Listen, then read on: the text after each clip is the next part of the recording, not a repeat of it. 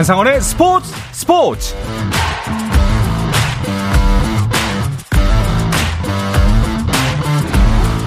스포츠가 있는 저녁 어떠신가요? 아나운서 한상원입니다. 오늘 하루 이슈들을 살펴보는 스포츠 타임라인으로 출발합니다.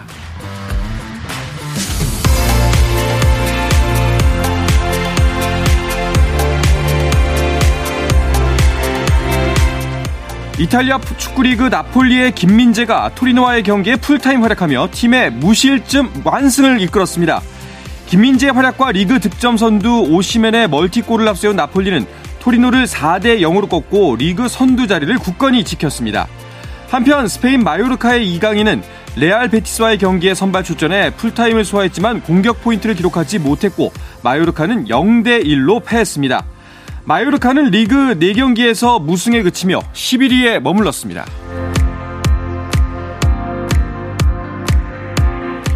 클린스만 감독이 이끄는 축구대표팀이 파주 국가대표 트레이닝센터에 소집돼 3월 A매치 2연전 준비에 돌입했습니다.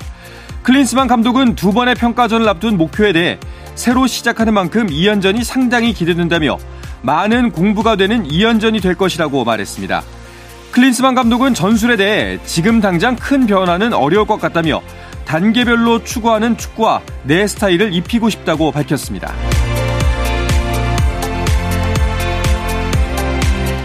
한국 여자 배드민턴의 간판 안세영이 최고 권위의 전형 오픈에서 처음으로 여자 단식 정상에 올랐습니다. 안세영은 결승에서 역대 전적 8승 2패로 열세인 중국의 천적 천위페이를 만났는데요. 3세트 접전 끝에 승리하며 금메달을 목에 걸었습니다. 전용 오픈에서 한국 선수의 여자 단식 우승은 1990년 방수연 이후 27년 만이고 전체 종목에서는 2017년 여자 복식 이후 6년 만의 금메달입니다. 한편 한국 선수들끼리 맞붙은 여자 복식에서는 김수영, 공희영조가 백하나 이소희조를 꺾고 정상에 올랐고 혼합 복식에서는 서승재, 최유정조가 세계 1위 중국 팀에 져 아쉽게 우승을 놓쳤습니다.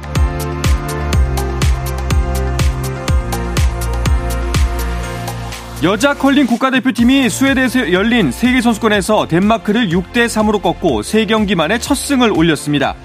1, 2차전에서 노르웨이와 이탈리아에게 연패한 뒤 첫 승을 올린 대표팀은 1승 2패를 기록해 일본, 스코틀랜드, 스웨덴, 튀르키예, 미국과 함께 공동 7위에 자리했습니다. 앞으로 9경기를 남겨둔 대표팀은 오는 23일 한일전을 치릅니다.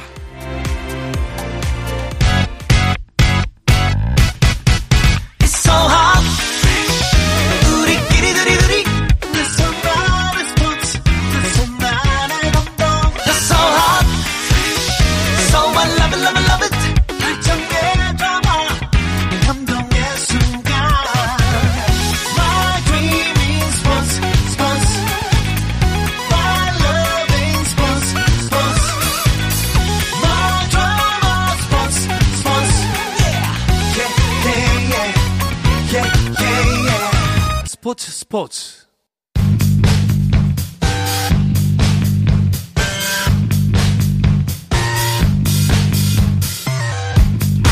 귀에 쏙쏙 박히는 야구 이야기 스트라이크 존 시작하겠습니다. 문화일보의 정세영 기자, 스포츠월드 이혜진 기자와 함께합니다. 두 분 어서 오십시오. 안녕하세요. 반갑습니다. 두 분 일단 고생 많으셨습니다. 일본 출장 다녀오시느라 잘 네. 쓰셨고 여러모로 마음 고생도 좀 있으셨죠? 네, 그렇습니다. 이게 도쿄 현장 전화 연결 때도 말씀드렸는데 이게 국제 대회에서 태극기를 네. 보면 이게 참 애국심이 맞아요. 막 이렇게 강하게 드는데 기자회기에 앞서서 대한민국 국민의 한 사람으로서 음. 야구 대표팀의 선전을 기원했고요. 하지만 3회 연속 네. 1라운드 탈락이란 아쉬운 성적이 났고 어, 제가 이 스포츠 현장에서 약 한 15년 이상 근무를 했는데 사실 이게 국제대회 가면 좋은 기사는 잘 써줘요. 음. 근데 안 좋은 기사는 잘 안 써지는데 기사가 안 써져서 음. 참 많이 힘들었습니다. 이해진 기자 어땠어요? 저 같은 경우는 마음고생도 마음고생인데 좀 힘들어하는 선수들을 좀 옆에서 지켜보는 게좀 음. 마음이 아프더라고요. 또 현장에 있는 기자들 좀 전체적으로 좀 분위기가 다운될 수밖에 없었거든요. 좀 결과는 사실 너무 아쉬운데 그래도 좀 열심히 뛴 선수들에게 는 그래도 최선을 다했다 이렇게 말해주고 싶습니다. 네. 저희가 이제 그 일본에 매일 연결했잖아요. 네. 정세영 기자를. 근데 네. 하루하루가 다르게 목소리가 점점 어, 정말 나락에 빠진 듯한 목소리가 나오더라고요. 저도 기억이 나는데 호주전을 앞두고 제가 막 네. 무조건 이긴다라고 아, 했었고 네. 호주전을 마치고 나서도 일본전은 또 음. 이길 수 있다 이렇게 했는데 이게 또 체코와의 경기에서도 사실 내주지 말아야 될 점수를 또 실책으로 좀 내주면서 그렇죠.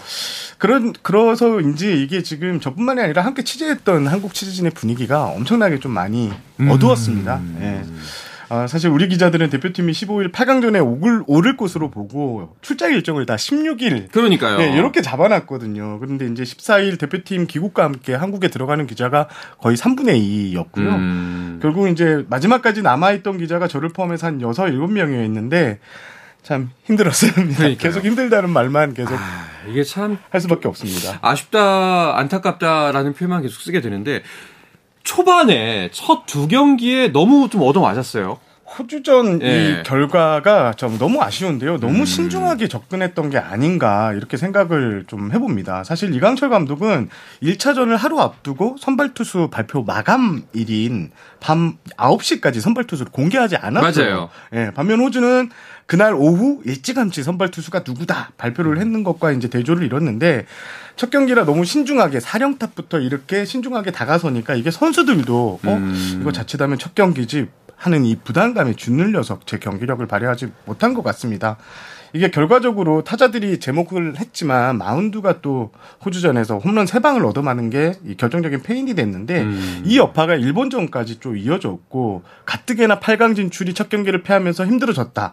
그래서 만만치 않은 일본전을 만났다. 이런 상황에서 한국 투수들이 너무 긴장을 해서 네. 스트라이크도 제대로 못 던지는 이런 참담한 상황이 벌어졌습니다. 뭐 지나고 나서의 이야기고 뭐 사실 결과론적인 이야기지만 만약에 호주전에 올인을 했다면 어땠을까? 왜냐하면 그 승부 자체가 너무 아, 쉬웠거든요 맞습니다. 개인적으로도 네. 가장 아쉬운 대목인데 이 믹스트존에서 만난 선수들조차도 이번 대회에서 가장 아쉬운 부분 어떤 거냐라고 물었을 때 다 호주전을 음. 얘기를 하더라고요. 이 첫 경기라서 긴장을 좀 많이 한 것 같다. 다시 하면 좀더 잘할 수 있을 것 같다. 이렇게 말하는 선수도 있었는데 사실 대표팀이 일찌감치 호주전에 포커스를 맞추고 있었잖아요. 아시다시피 이 엔트리 구성 때도 호주전을 굉장히 많이 고려를 했습니다. 제 생각에는 한일전에 대한 부담을 좀 마지막까지 떨쳐내지 못한 음. 것 아닌가. 경기 전 이강철 감독이 만약 호주전을 조금 쉽게 잡는다면 한일전에 올인하겠다 이렇게 얘기하기도 했는데 이 호주전 경기가 예상보다 달리 좀 다소 팽팽하게 진행이 됐거든요. 그렇죠. 그럼에도 설마 경기를 내줄까 이렇게 생각한 거 아닌가라는 좀 생각이 들었습니다. 사실 호주도 우리와 비슷한 전략 짜고 있었거든요. 음. 1차전을 무조건 잡고 그다음에 뭐 일본전에 패하더라도 두 경기를 이렇게 잡겠다. 있다. 이런 계산이었는데 조금 더 경계할 필요가 있었다고 판단이 됩니다. 또 마운드 운영에서 가장 컨디션 좋았던 김광현, 박세웅 선수의 이 카드를 조금 쓰지 못한 부분도 좀 두고두고 마음에 남더라고요. 저도 김광현 선수가 두 번째 투수로 좀 등판했으면 네. 어땠을까 하는 음. 이런 생각을 했는데 김광현 선수가 사실 메이저리그에서 뛰면서 공인구에 대한 적응이 다 돼 있었고 음. 애리조나 때부터 상당히 컨디션이 좋았거든요. 바로 원 플러스 원 카드로 김광현 선수를 경기 후반에 쓰려고 했던 게 아니라 초반에 썼다면 경기 결과는 좀 달라졌을 수도 있다. 이렇게 분석을 해보겠습니다. 그런 선수 기용 면에서 좀 아쉬운 얘기가 많이 나왔고요. 그리고 또 한 가지 아까 뭐 정세영 기자가 짚어주셨습니다만 그 왜 스트라이크를 못 던지는지. 아, 그, 정말 좀 보면서도 답답했던 부분 중에 하나가 양의지 선수의 미트 안으로 공이 안 가요. 그러니까요. 네. 또이 제구갑도 빠지면서 오타니 선수가 또 화를 내니까 음. 일본 관중들도 덩달아서 이제 더 이렇게 아유가 쏟아지고 했는데 제가 진짜 이번 대회에서 충격적이었던 게 KBO 리그에서 제구가 좋다고 했던 선수들 예를 들면 LG의 김윤식, 기아의 음. 이의리 선수 등까지 이게 제구가 좋다는 선수들이 모두 흔들렸거든요. 음. 이게 결국에는 아무리 큰 무대를 안 서봤다고 하지만 리그 수급급 투수들이 국제 대회에서 성적이 이거밖에 안 된다. 현실은 이거다라고 솔직하게 말하고 싶고 이게 앞으로 경쟁력을 더 이렇게 끌어올리려면 한국 야구가 이제 국제 친선 대회 이런 데도 좀 자주 그렇죠. 하고 구단들도 무조건 선수 차출을 반대할 게 아니라 좀 대승적으로 함께 가는 방향으로 고민해야 될 것 같습니다. 뭐 낯설었기 때문이다라는 뭐 이야기를 할 수는 있겠습니다만 그런 부분까지 준비하는 게 사실상 프로고 또 국가대표 팀이니까요. 뭐 그래도 그 와중에 좀 칭찬할 만한 선수를 꼽아보자면은 아무래도 뭐 일단 일단은 이정우 선수. 그렇죠. 예. 이정우는 이정우다. 음. 이 명제는 정말 어떤 무대에서도 통하는 것 같습니다. 이 WBC 대회에서도 정말 쉼 없이 방망이 돌렸는데요. 4경기에서 모두 3번 타자 겸 중견수로 선발 출전해 4할이 넘는 타율을 선보였습니다. 출루율도 5할이고요. 장타율 5할 7푼 1, 2. 둘이 합친 OPS가 1이 넘습니다. 네. 삼진으로 물러난 것은 단 한 번 뿐이었고요. 잘 알려진 것처럼 이정우 선수는 올 시즌을 마치고 메이저리그 도전을 외친 상태잖아요. 지난 겨울 미국으로 미리 건너가서 좀 타격 폼을 수정하는 등 구슬땀을 흘렸는데요. 이 이정우 선수의 쇼케이스만큼은 그래도 좀 성공적이지 않았나 이정우 선수는 그래도 메이저리그에서 뛰는 다르비슈유를 상대로 안타를 그렇죠. 때려냈다는 그렇죠. 점, 네. 그것도 거의 장타성 안타를 때려냈는데 이정우 선수가 그 파울 타구가 아쉽게 나오는 장면이 있었어요. 그거 딱 나오고 나서 타격감을 확 잡았다고 음. 그래요. 그래서 이정우 선수가 사실 가기 전에 나는 국제 대회에서 잘했다고 했거든요. 그리고 도쿄 올림픽에서도 상당히 나는 잘했다라고 음. 했는데 국제용 이종우 선수를 요번에 다시 한번 증명했습니다. 기억이 납니다. 사실 그때만 해도 오늘 경기 되겠는데라고 생각을 했었거든요. 네. 네. 뭐 일단은 총평을 간략하게 두 분께서 내려주시면서 그 지난 경기에 대한 이야기는 이제 좀 매짐을 지을까 합니다. 네. 어떻게 일단 이혜진 기타부터 말씀하시겠어요? 저는 좀 높아진 세계 야구 수준을 좀 바로 볼 수 있는 시간이 아니었나 이렇게 생각이 듭니다. 사실 우리나라가 은연중에 그래도 세계 세 번째 정도는 KBO 리그가 되지 않나라고 생각해 왔잖아요. 그렇죠. 뭐 규모나 몸값으로 볼 때 충분히 또 그런 생각을 할 만하고요. 하지만 말씀하신 것처럼 3회 연속 1라운드 탈락이라는 거는 변명의 여지가 없을 것 같고요. 어, 뭐, 특히 뭐, 일본 투수들의 경우 이제 기자석에 있는 저도 놀랄 만큼 막 투구를 펼쳤어요. 이런 부분과 굉장히 좀 비교되는 부분이 있었던 것은 어쩔 수 없는 음. 사실이었던 것 같습니다. 네. 저는 우물안의 개구리 다시 한번 이번에 확실해졌다라고 음. 하고요. 어, 이번 대표팀 올해 선수단 총 연봉을 보니까 메이저리그 두 명을 포함해서 한 300억 가까이 되더라고요. 오. 네, 근데 호주 선수들 올해 총 연봉 합계가 3억 원 밖에 되지 않습니다. 총총 합계가요? 예. 대부분 20만 달러, 30만 아. 달러 이 정도밖에 아 2만 달러, 3만 달러밖에 안 되는 이런 선수들이었거든요. 이런 선수들 상대로 우리가 고전을 했고 이거는 진짜 한국 야구의 현실이다. 네. 예. 좀 분발해야 된다. 이렇게 정리하고 싶습니다. 그렇습니다. 뭐 이제 안타까운 결과는 잠, 뒤로 하고 네. 앞으로 어떻게 해야 될지를 논의해야 될 시점이 왔습니다. 좀 네. 아프고 좀 뭐 쓰라린 이야기일지언정 그래도 앞으로 나가야 되니까요. 일단은 그 3라운드 연속 1라 그 3회 연속 1라운드 탈락이라는 결과물 때문에 후폭풍이 거세죠. 네, 그렇습니다. 네. 이게 저는 좀 그랬으면 좋겠어요. 2013년 타이중 참사, 2017년 고척돔 참사, 또 도쿄 요코하마 음. 도쿄 올림픽 때 요코하마 참사 때도 항상 똑같은 지적이 나왔어요. 10년 음. 전에 이 타이중 참사 나왔을 때 기사를 보시면 지금 기사하고 거의 흐름이 비슷해요. 오. 어. 그런데 결과적으로 하나도 바뀐 게 없으니까 똑같은 기사가 계속 나온다고 생각을 하거든요.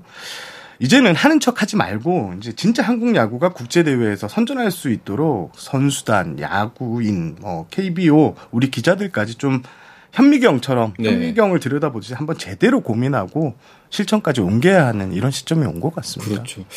뭐 결과에 대해서 어 KBO도 공식 사과를 했어요. 맞습니다.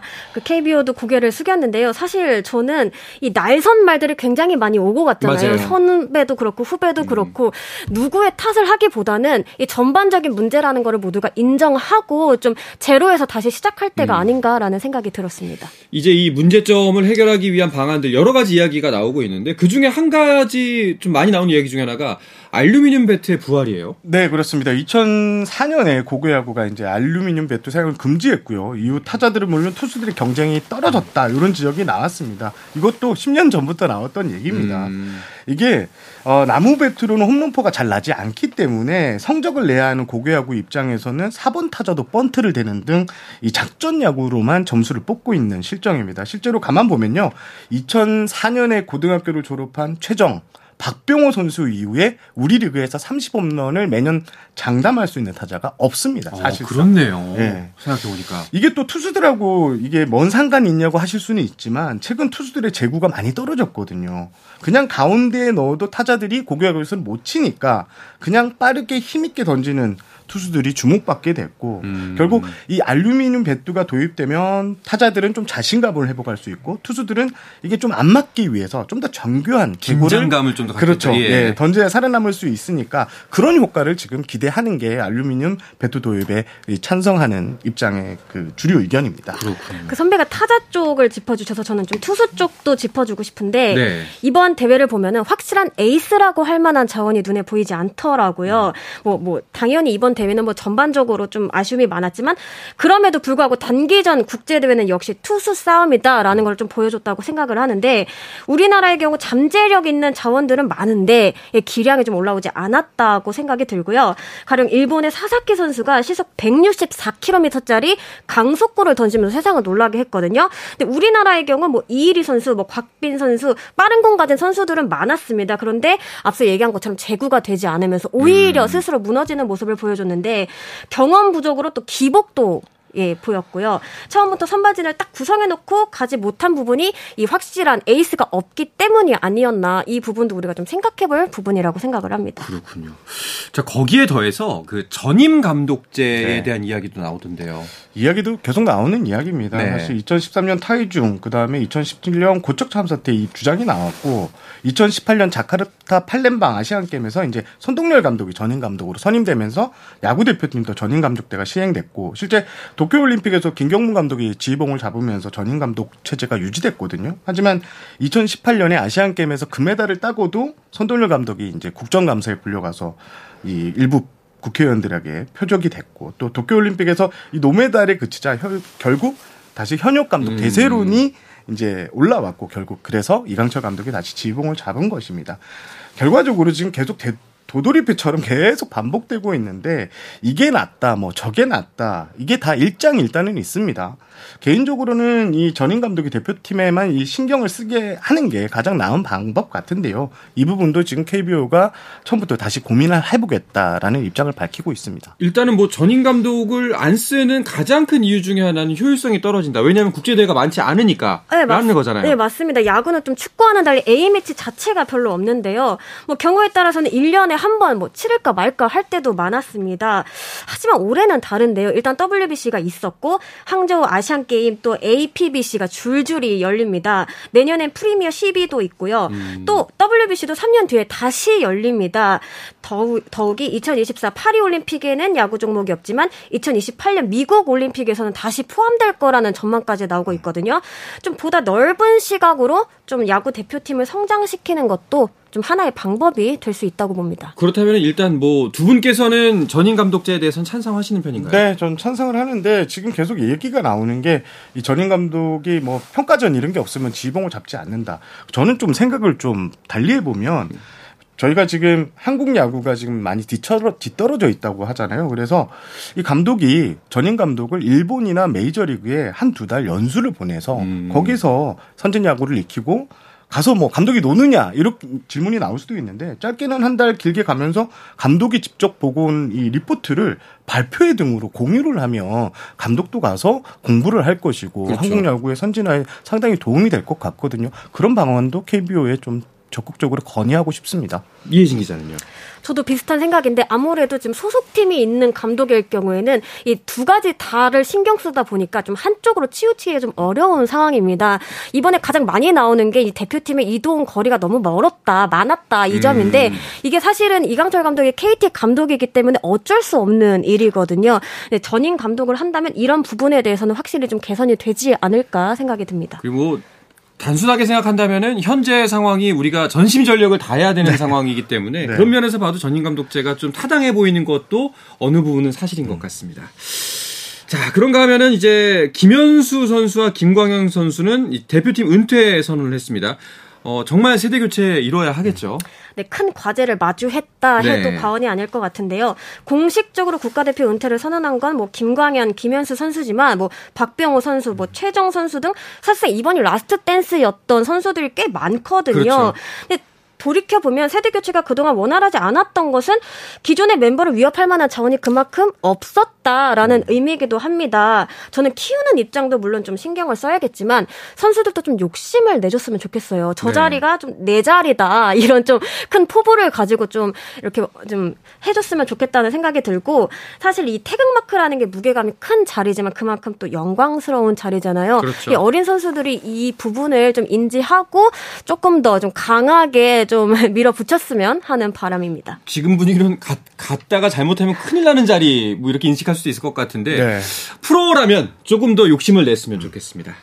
자, 이렇게 한국 야구는 WBC 8강 탈락의 충격 속에 다음을 이야기하고 있는 이때 2023 월드 베이스볼 클래식은 4강전에 돌입했습니다. 이야기는 잠시 쉬었다가 와서 계속해서 나누겠습니다.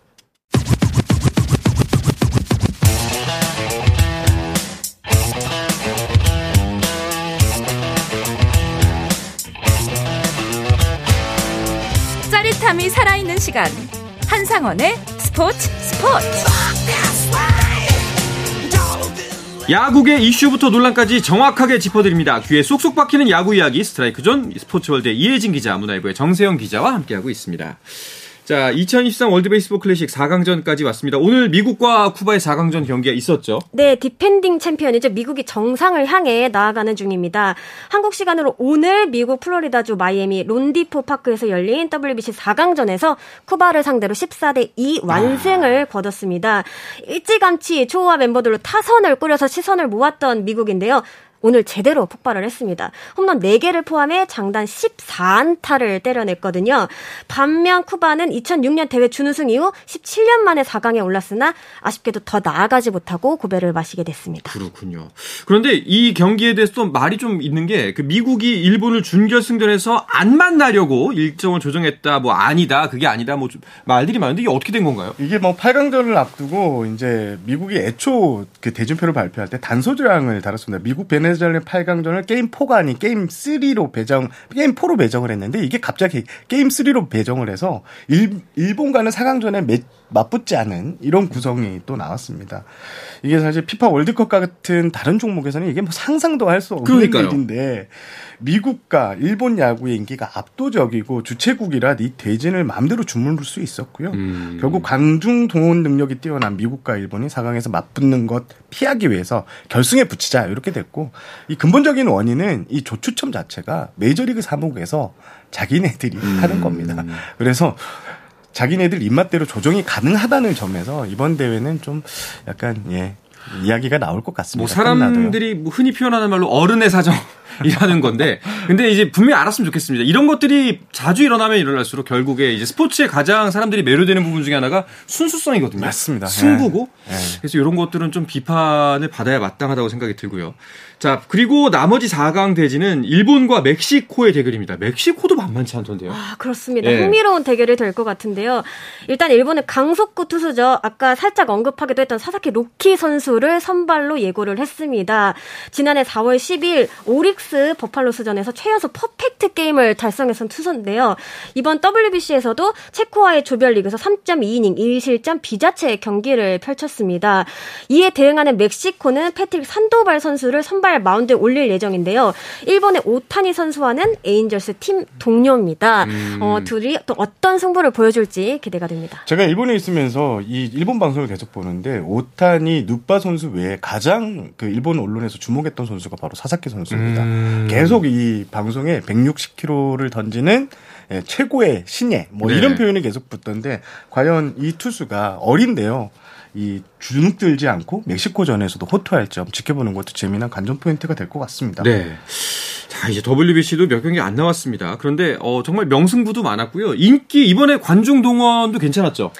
네, 일단은 이번 대회 같은 경우는 메이저리그 스타들이 대거 참여해 눈길을 끌었는데요. 이 굵직한 스타들이잖아요. 몸을 사리지 않는 플레이로 시선을 모았습니다.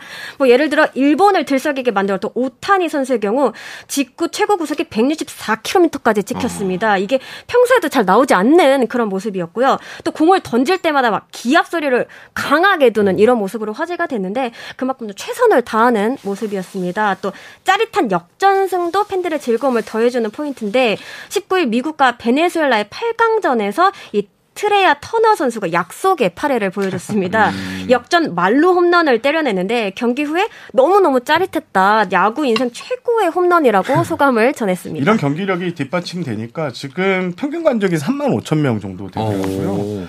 어, 전체적인 그 전체 A조부터 D조까지 총 평균 관중을 보니까 2만 5천 명이 좀 넘었어요. 종전 기록이 2만 4천 명인데 이걸 넘어섰고요. 네. TV 중계 실적도 상당히 지금 히트를 치고 있습니다. 미국 내 시청률은 말할 것도 없고 특히 이제 한일전 지난 10일 열렸던 한일전 같은 경우에는 WBC 이제 다섯 번째 대회인데 역사상 최고 시청률인 44.4%가 오. 나왔다고 합니다. 일단 뭐 대회 대진이나 뭐 이런 거에서 잡음이 좀 있는데 시청률 자체는 지금 흥행을 하고 있다. 네. 이렇게 볼 수 있겠습니다. 대회 자체는 대성공인 것 같습니다. 자, 우리나라는 이제 WBC WBC 일정이 일찍 끝나면서 대표팀 선수들도 시범 경기 일정에 들어갔는데요. 그 야구 좀 팬들이 많이 심하게 컸기 때문에 어, 좀 기대가 없어지진 않을까라는 걱정을 하기도 했는데 그것과는 별개로 또 많은 분들이 관심 보여주시더라고요. 지금 관중을 보니까요. 네. 어제 관중이 진짜 대박을 쳤습니다. 시범 경기인데요. 대구 삼성 KT전에 8,443명. 어. 그 다음에 어제 다섯 개 구장 평균 관중이 5,500명이었습니다.